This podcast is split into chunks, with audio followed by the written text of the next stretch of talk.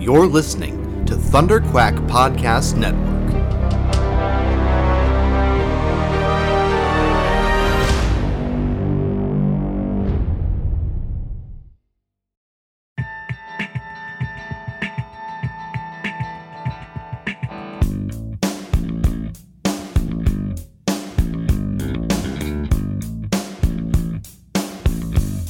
You're listening to the Pullbox Podcast, the international graphic novel book club. Here are your hosts, Kurtis Finley and Michael Cohen. Hello and welcome to yet another episode of Pullbox Podcast. This is episode number 30. Pretty special, and this has been Scott Pilgrim month. We're going to be talking about Scott Pilgrim, um, the movie this time, and I am your host, Kurtis Findley. I'm your other host, Michael Cohen. Um, yeah, I sort of messed up that intro. I went into it without introducing us. Sorry That's about right. that. Um, yeah, this has been a, a pretty good uh, pilgrimage through Scott Pilgrim. And uh, we are going to bring the whole thing to a con- grand conclusion, talking about the movie and Yeah. the book, which is better, which is different. Um, Yeah. Is are, are they do they all they, do they each have their own merits? Yeah. So a little bit of backstory is that once Volume One came out and Yeah. was a pretty big success, pretty much right out the out of the gate, uh, the movie options kind of automatic or right away got picked up, Yeah. and then as um, as the stories came out, it it the movie was being developed, and um, I guess the movie actually came out the same month that the sixth volume was released. Yes.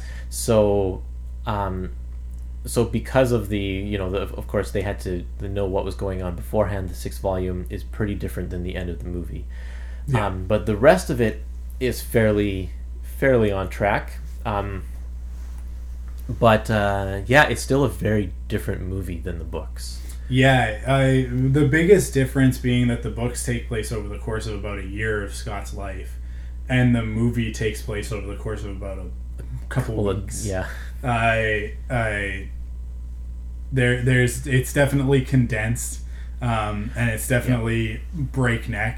it Um, really is, and that was the thing that surprised me because the books take their time because Yeah. they're it's a series of books. Yeah. But the movie moves so fast. Yeah. Holy cow! I couldn't believe how Um, fast it moves. and the movie is fun. I, I I love it. It's it's it is probably one of my favorite movies from the last uh, uh, decade.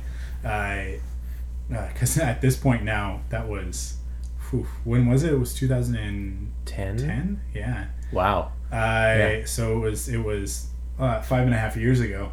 Um, uh, it did very poorly at the box office. Which is too bad. but it's Um, kind of a cult movie Yeah, now. because because it was, um, I think it was it wasn't marketed as well as it could have been. The marketing worked for people who already wanted to see it. It Right. made us all excited, but I but it it it. It didn't I don't think that it pulled anybody in yeah. um, um, that wouldn't have already gone to see it. So it didn't already know what Scott Pilgrim was, or have a friend who would drag them to see Scott Pilgrim. So I, I the video game, sorry, the movie definitely pulls in the video game aspect of it to a much larger degree than the comics did. Um, it, it really sort of seizes on on uh, the comic angle and the the video game angle, and it amps them up uh, to a degree that it actually kind of outdoes the books themselves yeah. um, especially on the video game side of things. As intense as the battles are in the comic, um, they're very manga inspired, um, and to the point where where uh, in volume four, the fight with Roxy Richter, his final fight with her, is actually a samurai battle where when he gets his sword. It's one. It's one hit, right? Yeah. The whole battle is one sh- one strike, and he cuts her in half. Um, Yeah. Which is a which is an homage to old samurai movies Yep. um, and uh, the but the movie is much more of your sort of um, uh, Street Fighter crossed with a Jackie Chan yeah. uh, uh, uh, sort of crazy spectacle battle.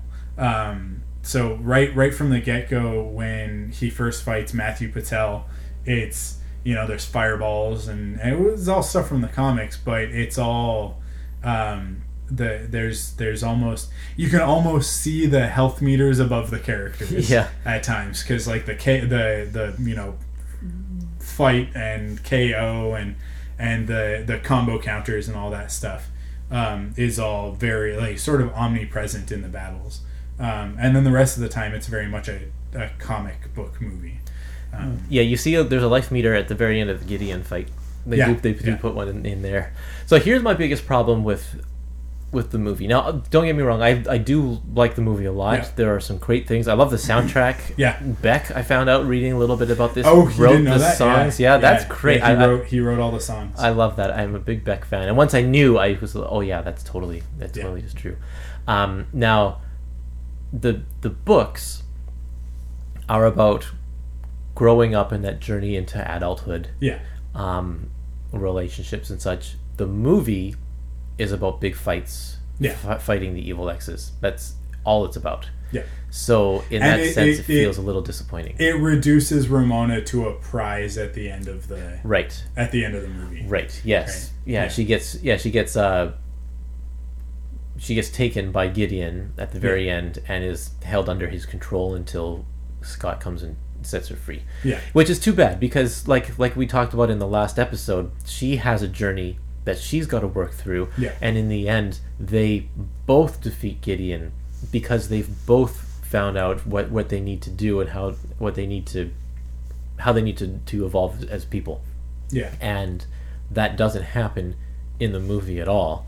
In Yeah. fact, it doesn't really even happen for Scott. Well, yeah, nobody, nobody um, is that different at the end of the movie than they were at the beginning of the movie. yeah, yeah. So Scott's kind of a he's a slacker. He's a little whiny, and then he meets the girl of his dreams. In order to keep the girl of his dreams, he's got to fight the bad guys. Yeah. he doesn't have to change as a person. He doesn't Yeah. have to work through his issues with her or his issues with his past. He he only has to fight these these bad guys, which is not a big deal because for some reason he's an amazing fighter. Yeah, well, he's the best fighter they know. Yeah. Uh, they say that in the comic.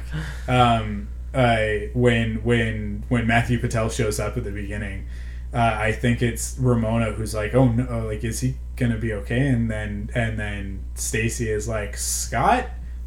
He was like the best fighter in our high school, right? And it's like, wait, what? Because up until that point, he's just a total slacker, and it works in the movie that same way. And it's it's the the the thing about the movie that I love so much is that spiritually it gets what Scott Pilgrim is as a unique story. Like cuz Yeah. cuz Scott Pilgrim stands apart from a lot of other stuff. Like it it is definitely influenced and it draws in all of these different things, but it's um the the the the whole is not equal to the sum of its parts right, Right. Uh, uh, if you just took those elements and put them together in any other context it, it might not be the same magic that is scott pilgrim um, and that's that that is brian lee o'malley and it's the same thing that he brings to seconds and i'm sure it's the same thing that he brings uh, to uh, what's the first one? Lost, at sea, to a, a lesser degree, but yeah. yeah, uh, obviously he's he's developing his skill in that one, but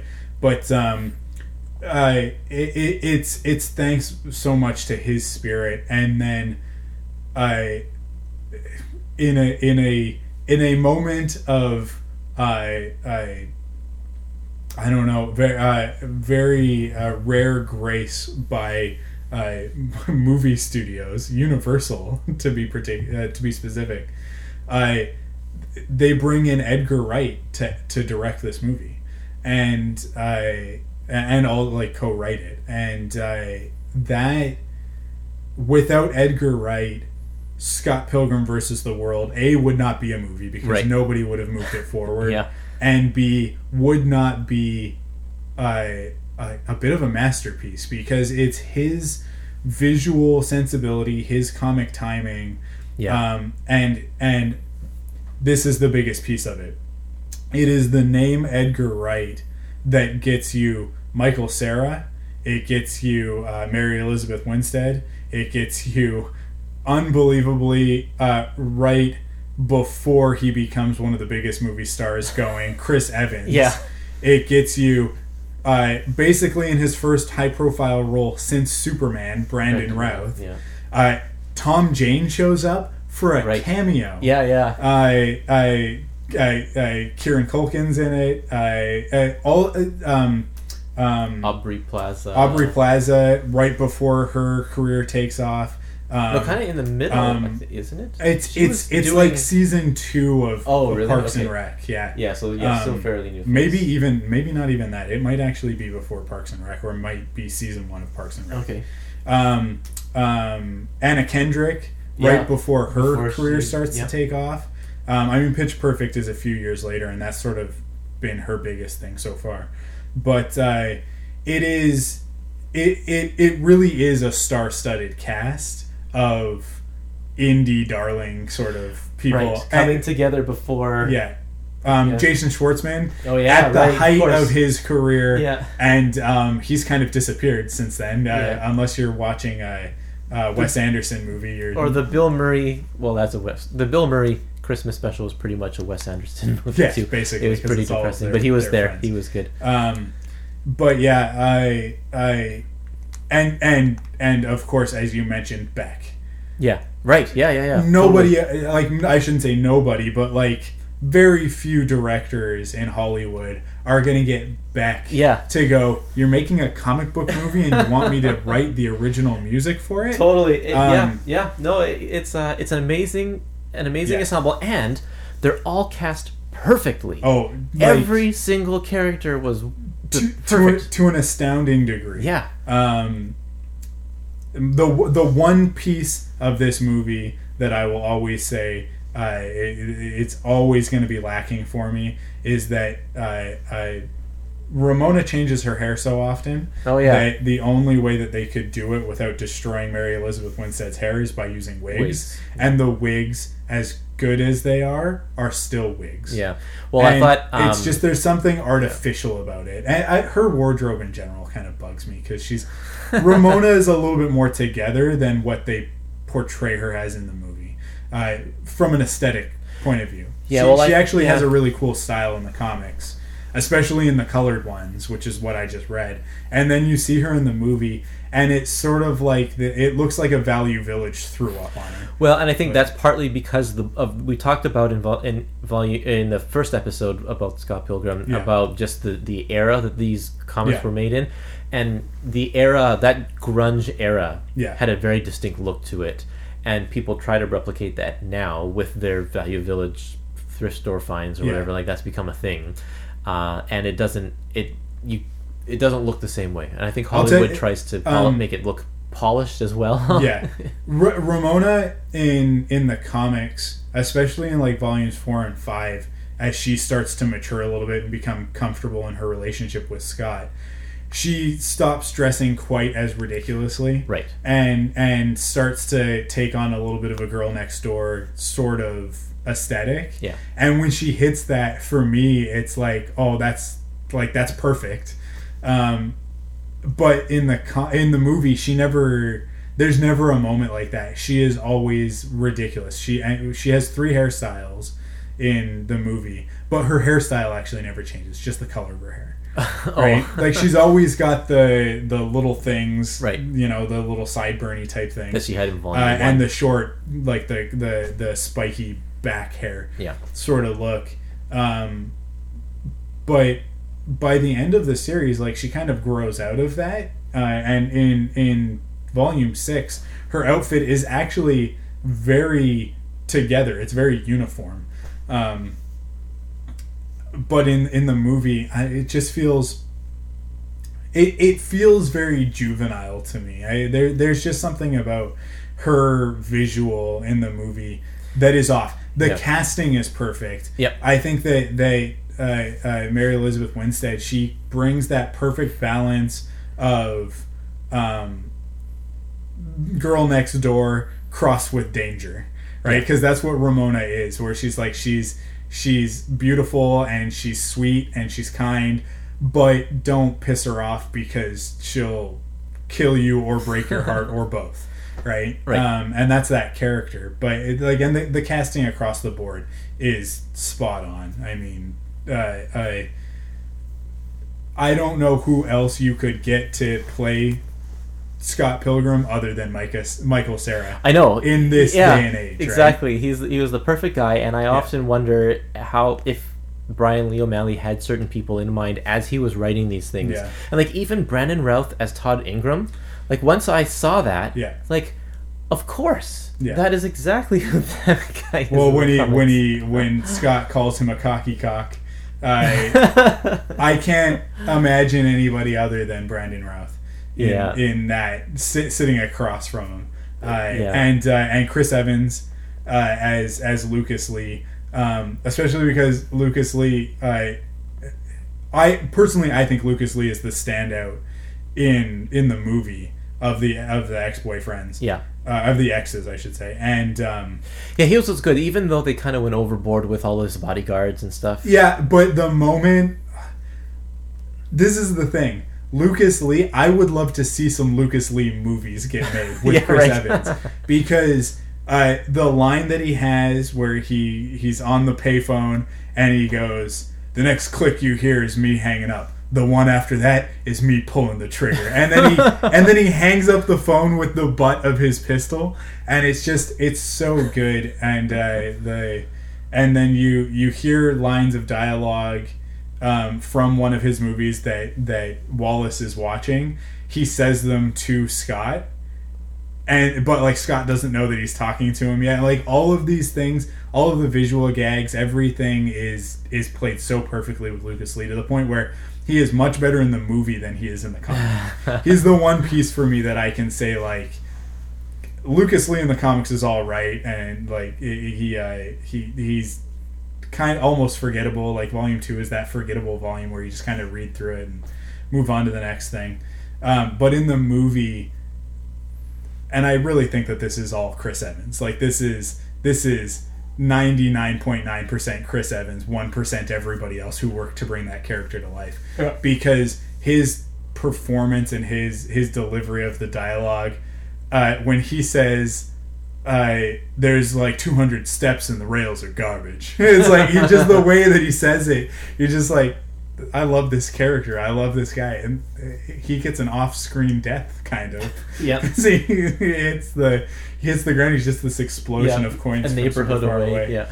um, but yeah, I I do like I I love the movie. I and and I think one of the biggest things, and for anybody who listened to the last two episodes, and especially the last episode, the end of the movie for me is better than the end of the comic. Oh, yeah. Um, it- the, obviously, the In- in movie the- doesn't then delve into all of the personal growth because the movie doesn't have the personal, growth. Right. But in terms of of uh, uh,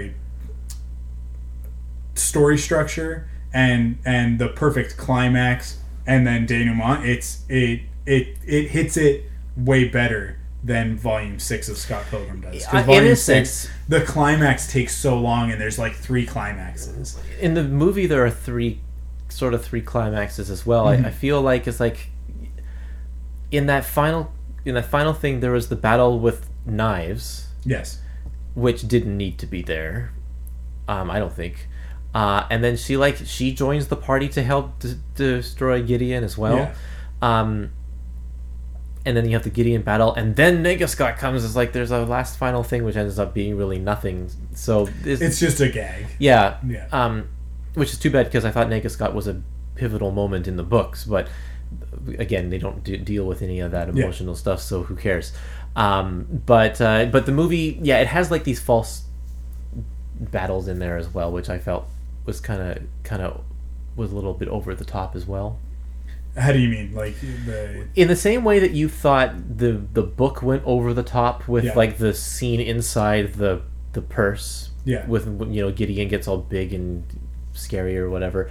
I thought that the the finale in the movie also kind of went a little bit too big, having pointless pointless battles and just kind of over the top flashy. Which the Yeah. whole movie was kind of over the top Um, flashy, but I think I think the difference being that in the movie they're no longer than a minute a piece, right? I so guess, so yeah. when you when you really break it down, rather than fifty pages, yeah, in the viewing of it, it's like Scott shows up, he challenges Gideon. he has to fight Gideon's guards. That like oh, yeah, that the- whole yeah, that's right. sequence is about a minute and a half total. Yeah. Like from the time that he walks in to the time that he then goes to fr- confront Gideon.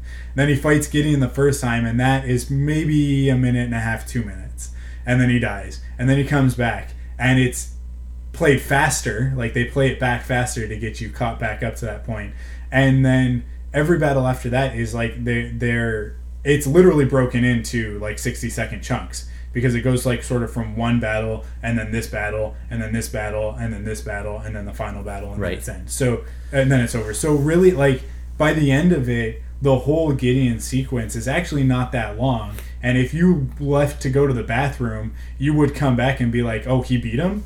Oh, oh, Yeah, okay, right. So it it I don't know. It, it does it does actually go by pretty quick, um, and it, it plays out in a, in a pretty rapid succession. But Yeah. um, but I get I get what you're saying that it is it is very flashy and it is very grandiose. Um, but, But then I guess all of the play it up battles for gimmicks. But Yeah. True. Very true. Yeah, the and then having um having the band together through the whole Yeah. movie as well also meant that they could change a few a few things up like um, all of the all of the, the the fight scenes took place in clubs except for Yeah. Lucas Lee's yeah, um, that takes place on the set. Well, uh, yeah, yeah. I guess everything else takes place in a club. but everything else takes place in a club. Like the the samurai battle isn't really a samurai battle No. with the half ninja. That takes place in a club. Well, that's a that fight ends up being a mix of Ramona fighting Envy, and like because that's in volume three, I think. Uh, s- Envy fights Ramona and Scott, and the whole sequence where where Ramona uses Scott is actually in like it's actually against Envy. Right. Oh yeah. Um, and then they use that, like they transpose that and use it in the fight against Right. against Roxy, um, inclu- as well as the fight. Like Ramona never uses Ramona never fights Roxy. Uh, Ramona makes out with Roxy, which is one of my biggest problems with the book. I, I, the whole hammer thing is is the fight with Envy. right. Yeah. yeah So yeah. um, yeah, it, it, it is actually like there there's a pretty big difference there. Um, one of the biggest differences is the Katayanagi twins, who like They're their DJs. whole story is reduced to one scene. Yeah. where they're DJs and dragons come out of their amps. Yeah. So I uh, because they're Asian, I, I and so because uh, Sex Bob-Omb are a bunch of Canadians.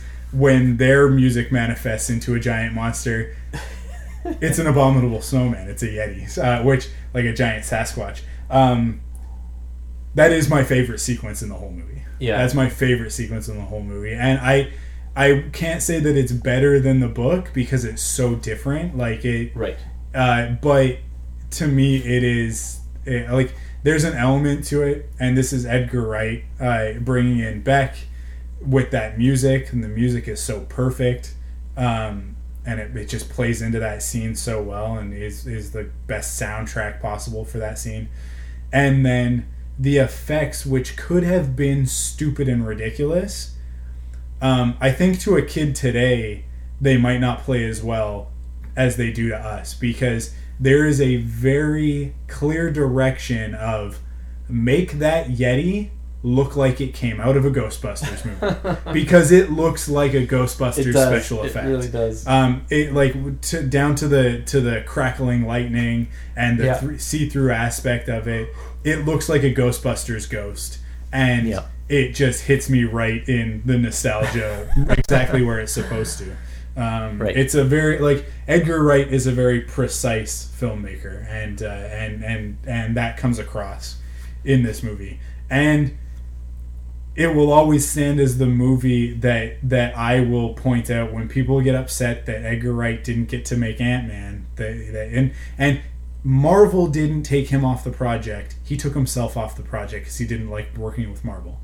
Because he was gonna make a Marvel movie that looked a lot like a Scott Pilgrim movie, and as much as that would be cool, it wouldn't mesh with it the other wouldn't Marvel fit at all. movies Yeah. you can make a movie with the tone of a Scott Pilgrim, but aesthetically and stylistically, uh, it has to it has to mirror everything else. Like Guardians of the Galaxy is a lot like Scott Pilgrim in its humor and its comedy, but tonally and aesthetically it fits with the rest of the movies. Yeah. So yes, his Ant Man would have been ridiculous off the hook, and it would have been probably a better movie than. Um, oh, I had his name. It just fell out of my head. The director who ends up making Ant Man, which I think is a great movie. Um, but it would have been a better movie than that. Uh, But it wouldn't have fit with it the would- rest of yeah, Marvel. It would have been this disjointed, weird thing, and it would have been very difficult for a lot of audiences to then see Ant Man show up in Civil War because he's going to. Right. You know, or how do you- how when do you you, see Falcon show up in Ant Man, Exactly. like what is Falcon doing in this movie? Yeah, yeah. And how come he's more ridiculous in this than he is? Yeah, Right. yeah. So, um, I love Edgar Wright. I think he's a fantastic director. Me too. When they when he left the Ant Man production, I breathed a sigh of relief, and I think I was one of very few people who did because I was like, good.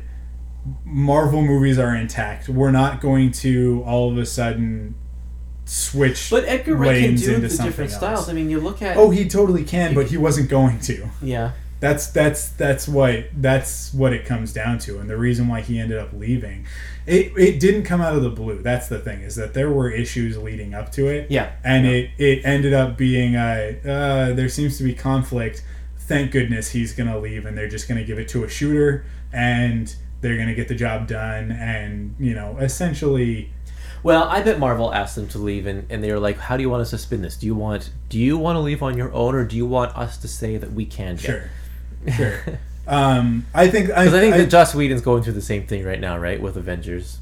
I do think I uh yeah, I think that Kevin Feige is a is a good enough producer that that he knows when something's working and when it's not working. Yeah. And and I think that cuz like Joss Whedon just did an interview a little while ago that where he said it's not that he doesn't want to make another Marvel movie.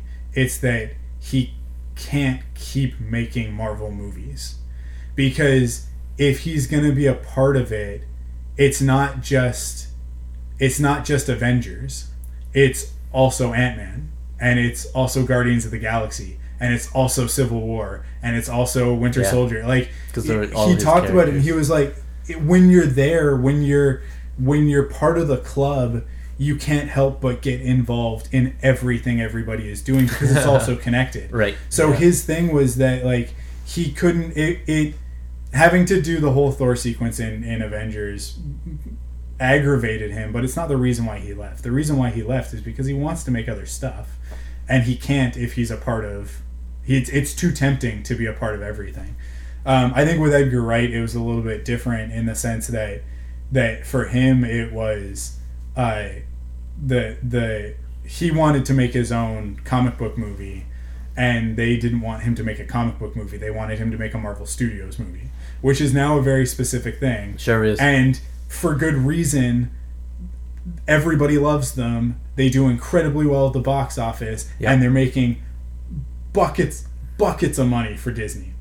So you gotta you gotta toe the line right? If you're gonna work in that corporate structure you gotta toe the line uh, if edgar wright wants to go make crazy off the wall movies i'm totally behind that but if he wants to make a marvel movie he's gotta he has to play within the constraints he does, yeah, for sure. but with Scott Pilgrim, he didn't, and we Nope. see what that is, right? We see it completely uh, outside the box and pushing comic book movies farther than any other comic book movie has so far. I think, um, and definitely to to the best degree. I think I think Scott Pilgrim for me stands as the best comic book movie, and that is to say, a comic book that is on screen. Um, and I, right. Yeah. Even the way he plays with it, the panels on Yeah. the screens, Yeah. and yeah, yeah. He uses Yep. sequential art as an inspiration for what he's doing. Mm-hmm. Whereas Avengers, Iron Man, Captain America, they use the source material as inspiration to tell great, Right. to make great movies. Yeah. And it's a very different thing. Uh, the first Hulk movie, the Ang Lee's Hulk, tried to be a comic book movie, and it didn't quite hit it because it had the panels and everything, Yeah. but it was a little bit too tacky. Well, because it was still trying to be a Marvel Studios, quote unquote, Marvel Studios. well, no, the no the the first Hulk movie. Oh, I know. I, I know that it was before all that pre-Marvel time, but it still was. It's Yeah, I get. It still felt like one of those. those nothing was connected at that point. Yeah. But yeah, it was. Yeah, yeah, it was trying to be a blockbuster movie, which Scott Pilgrim doesn't try to be a blockbuster No. movie. I think that's the thing that makes it. Uh, it has that indie feel, which it has to, because the comics have that indie feel. Yeah. So who would you bring in Beck to bring that indie music feel? Yeah. Even though, like, but it, it is a good example of working within a studio to to still maintain that independent spirit. Yeah, But uh, uh, yeah, uh, he he, I think probably wanted to push a little bit too far with Ant Man.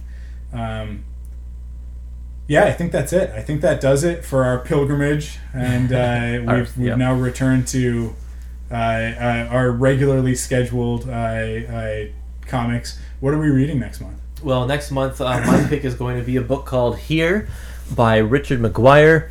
Um, a very, uh, very unusual type of graphic novel. Um, each, each page is one shot of a living room through different, and each page is a different point in history, and sometimes even within the page, a couple of panels are different points in history. So it's, uh, yeah, it'll be an exercise for sure, and uh, hopefully a fun to read from Cool. you. I well, if that's not fun to read for for people, I am bringing buckets of fun with my pick. Yep. Uh, maybe not as much substance. That's Just okay. Pure fun. So it's a good balance. Yeah. Uh, and that is Sonic the Hedgehog, Mega Man, Worlds Collide, the complete epic, uh, which it is as big of a book as the title would imply.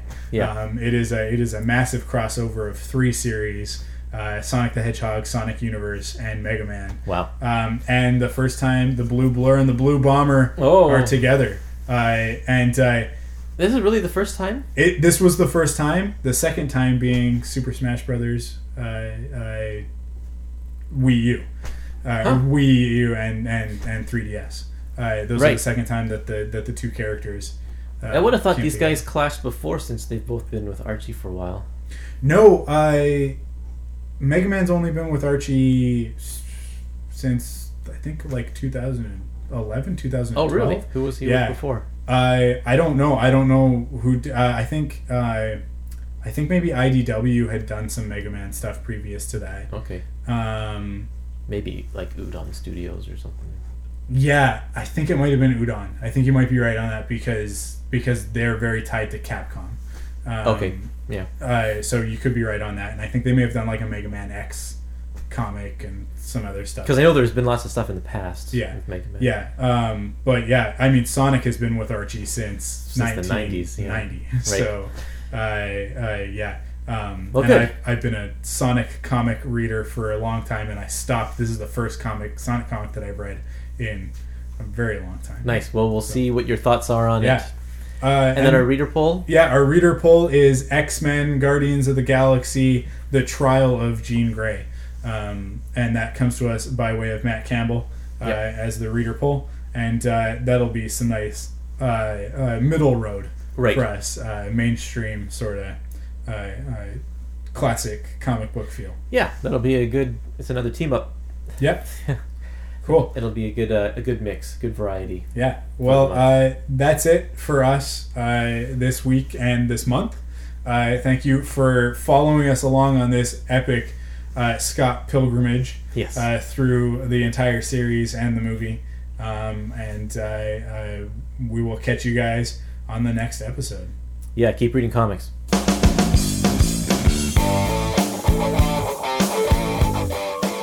For more Pullbox Podcast episodes, you can check out pullboxpodcast.com to submit a reader poll.